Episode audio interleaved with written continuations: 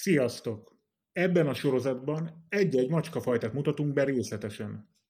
Az ötödik adásunkban a népszerű perzsa macskát mutatjuk be. Hogy ne maradj le a sorozat egyes részeiről, arra kérlek, iratkozz fel a csatornára, és nyomd meg a kis harangot a videó mellett. Így értesítést is kapsz, ha új videót töltünk fel. A perzsa macska. A perzsa a legkedveltebb macskafajták egyike, köszönhetően elbűvölő megjelenésének és bájos természetének.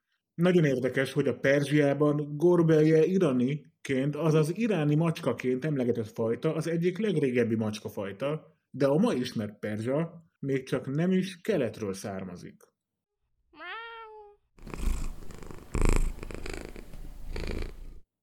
A perzsa macska története.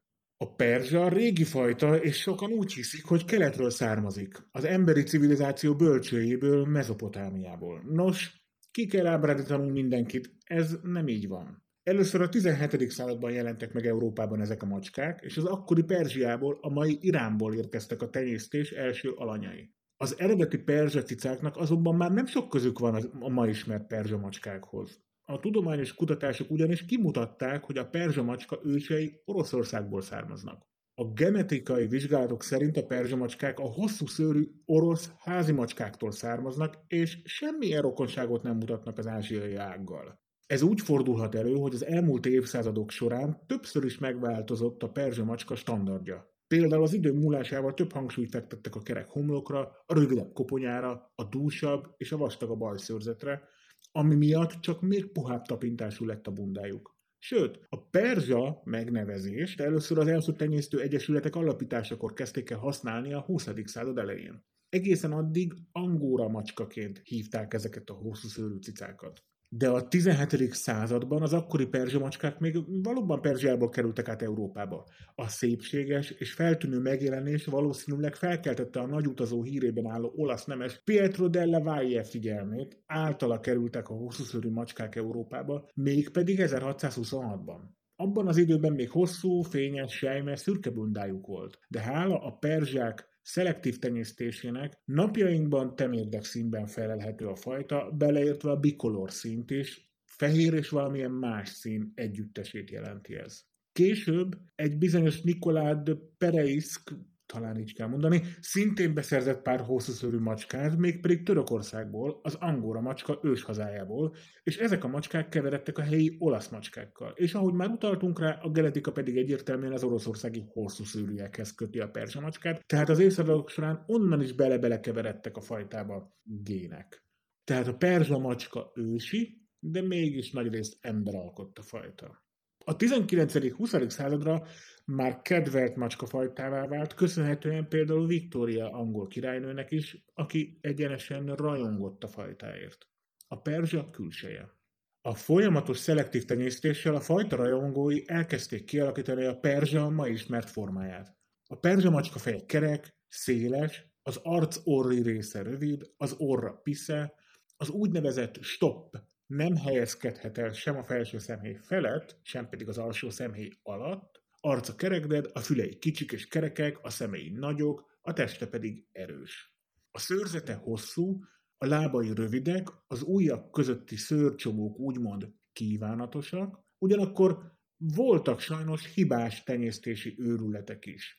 Sok, főleg amerikai tenyésztő nem volt tekintettel a tenyésztett állatok egészségére. Egyetlen céljuk az volt, hogy az orr minél rövidebb legyen. Ez azonban ahhoz vezetett, hogy az állatok szemei könnyeztek, az orruk és a torkuk hajlamos volt a gyulladásokra, nehézkes volt a táplálékfelvételük, és a légzéssel is nehézségeik adottak. Csak nem az összes szín előfordul náluk. Az egyszínűek lehetnek feketék, fehérek, vörösek, kékek, barnák, csokoládék, galambszürkék és krémszínűek is.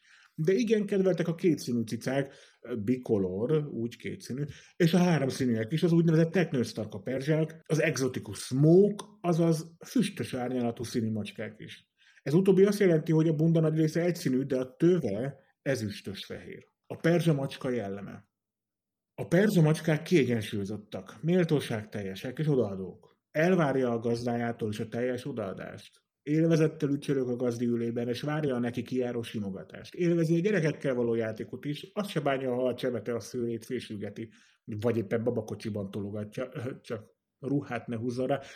Játékra is kapható, akár apportírozni is lehet. Perzsák általában nem bizalmatlanok az idegenekkel szemben sem, szívesen fordulnak a család vendégei felé is. A zajokat nem szeretik, és egyáltalán mindazt, ami megzavarja a békés, nyugalmas légkört. Ezért hát a változásokat is nehezen viselik. Nem igénylik, hogy kijárjanak. Tehát ideális szobacicák. Bent nem kell nagy játékteret építeni nekik, épp csak annyi mozgásra van szükségük, hogy ne tunyuljanak el. Szóval nem ők a fürgeség és akrobatikus cicák, mint a példányai. De azért a lustálkodó cicáknak is meg kell adni a lehetőséget a felfedezésre, mászásra és játékra, tehát egy pici játéktér azért kell nekik. A lakásban tartott cicáknál különösen fontos, hogy a lakás a macska igényeihez igazodjon, így nincs szükség tehát arra, hogy akrobatikus elemekkel tartsa fitten és boldogan macskáját. Egy-két kaparófa persze szükséges, hiszen a kaparás minden macska viselkedésének természetes része. Muszáj kaparniuk, hiszen csak így tudnak megszabadulni a karmok végeinek elhalt részeitől,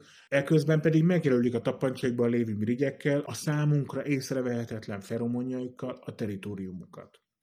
A perzsa azon ritka kivételek közé tartozik, amely nem szeret a függönyre mászni, vagy azon lógni, és nem igazán ugrál fel a magas polcokra sem, a konyhapultról vagy a hűtőre. A perzsa macska egészsége, ápolása. Utaltunk már arra, hogy egyes tenyésztők nem voltak tekintettel az állatok egészségére, és egyetlen céljuk az volt, hogy az orruk minél rövidebb legyen. Hát ennek komoly következményei lettek. Például a szemkönnyezés, az orr és a torok gyulladására való hajlam, légzési nehézségek. Németországban ezt külön elnevezéssel illetik Qualzuchtnak, azaz szó szerinti fordításban tenyésztéses kínzásnak hívják, és állatkínzásnak számít.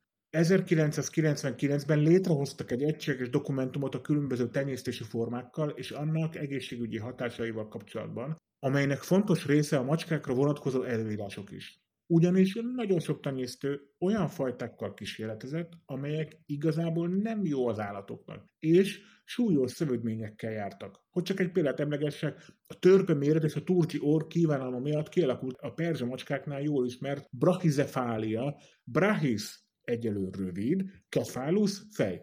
Tehát a rövid fejűség, ami a fej deformitását jelenti.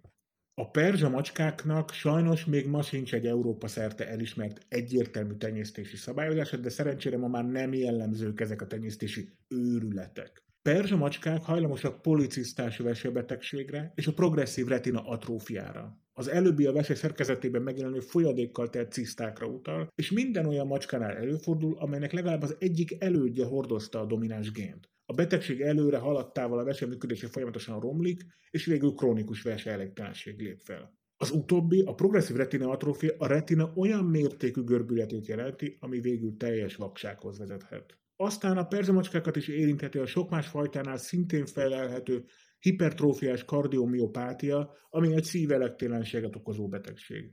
Ezek a felsorolt betegségek mind örökletesek, ezért is rendkívül fontos, hogy kizárólag becsületes, professzionális és a fajta iránt tiszteletet tanúsító tenyésztőtől szerezzünk perzsamacskát. Az ilyen tenyésztők ugyanis időben és rendszeresen tesztelik állataikat az öröklődő betegségekre, és kizárják a tenyésztésből az arra alkalmatlan állatokat. Vásárlás előtt tehát kérd el az állatorvos vizsgálatok dokumentumait, vagy deríts ki, hogy a tenyésztő tagja egy tenyésztői egyesületnek. Ugyanis az ilyen egyesületek rendszeresen ellenőrzik tagjaikat. Egy perzsamacska alsó hangon 4-500 euróba kerül alsó hangon. Ennyibe kerül egy cica szakszerű ellátása, vizsgálatai, ultrahangos DNS, stb. A megfelelő körülmények biztosítása. Ha tehát ennek a töredékért találkozol eladó perzsa cicákkal, akkor tud, hogy ott valami nagyon nem stimmel. A perzsa napi szintű gondozást igényel, ugyanis a hosszú szőr nem magától lesz csomómentes és tiszta. A cica szőrét naponta át kell kefélni és fésülni, és nem árt havonta legalább egyszer megfürdetni. Ha a szőre összefülcesedik, sokszor már csak az állatorvos segíthet. Persze ez nem azt jelenti, hogy ők maguk nem tisztogatnák magukat, tehát érdemes macskapasztát és macskafüvet is adni nekik, amik segítik a lenyelt szőrszálat természetes távozását, ha érted, mire gondolok. Az almostálcát is gyakrabban kell tisztítani, hiszen a hosszú szőrbe hamar minden beleragad. Bemászik az almostálcába, jobbra-falra fordulott, és már is lehet, hogy beleragad valami a hátsó fertájába. A rövid óruk miatt sokszor szükséges egy nedves kendő segítségével tisztogatni a szemüket és az órukat is. A lapos arcuk miatt inkább a nyelvükkel nyalják fel az ételt, ezért a pépes ételekkel jobban megbirkóznak, de ebből az következik, hogy a fogaikra az átlagnál jobban kell figyelni. Mivel nem olyan mozgékony fajta, ezért a gazdinak oda kell figyelnie arra, hogy ne hízzon el a cica. Ez a gazdi felelőssége. Mert hogy mondanunk sem kell, hogy az elhízás nem tesz jót a macskának. Zárójel, hogy az embernek sem. Kiknek ajánljuk? Persze mindenkinek ajánljuk, hiszen szeretetet adni és kapni is jó, aki a macskákat szereti, az rossz ember nem lehet, és a többi, és a többi, de azért van pár megjegyzésünk. A perzsákkal foglalkozni kell, ezért annak ajánljuk, aki megfelelően ki tudja elégíteni a cica szükségleteit. Annak ajánljuk, aki nem bánja, hogy a cicája nem lóg folyton a nyakában, de azért alkalomattán szívesen babusgatja a macskáját. Aki nem bánja, ha nem túl bőbeszédű a cicája. Vannak bőbeszédű fajták, perzsa macska nem olyan. Nos, a perzsa cica meghálálja a vele való foglalkozás, és egy nyugodt, kedves, türelmes, még a gyerekekkel is nagyon jól kijövő házi kedvencként találja meg helyét a családban. Ez volt a Cica Vízió ötödik adása. Ha tetszett, amit láttál, akkor arra kérlek, iratkozz fel a csatornánkra, mert még sok hasonló videóval készülünk. Oszd meg a videónkat, hogy mások is megismerjék ezt a nagyszerű macskafajtát. Továbbá, hogy értesítést kapj az új videókról, nyomd meg a videó melletti kis harangot. A YouTube algoritmusa nem mindig szól neked, hogy ha-ho, ha-ho, új videót töltöttünk fel, mi viszont hát azt szeretnénk, ha erről mindig értesülnél. Köszönjük szépen a figyelmet, sziasztok!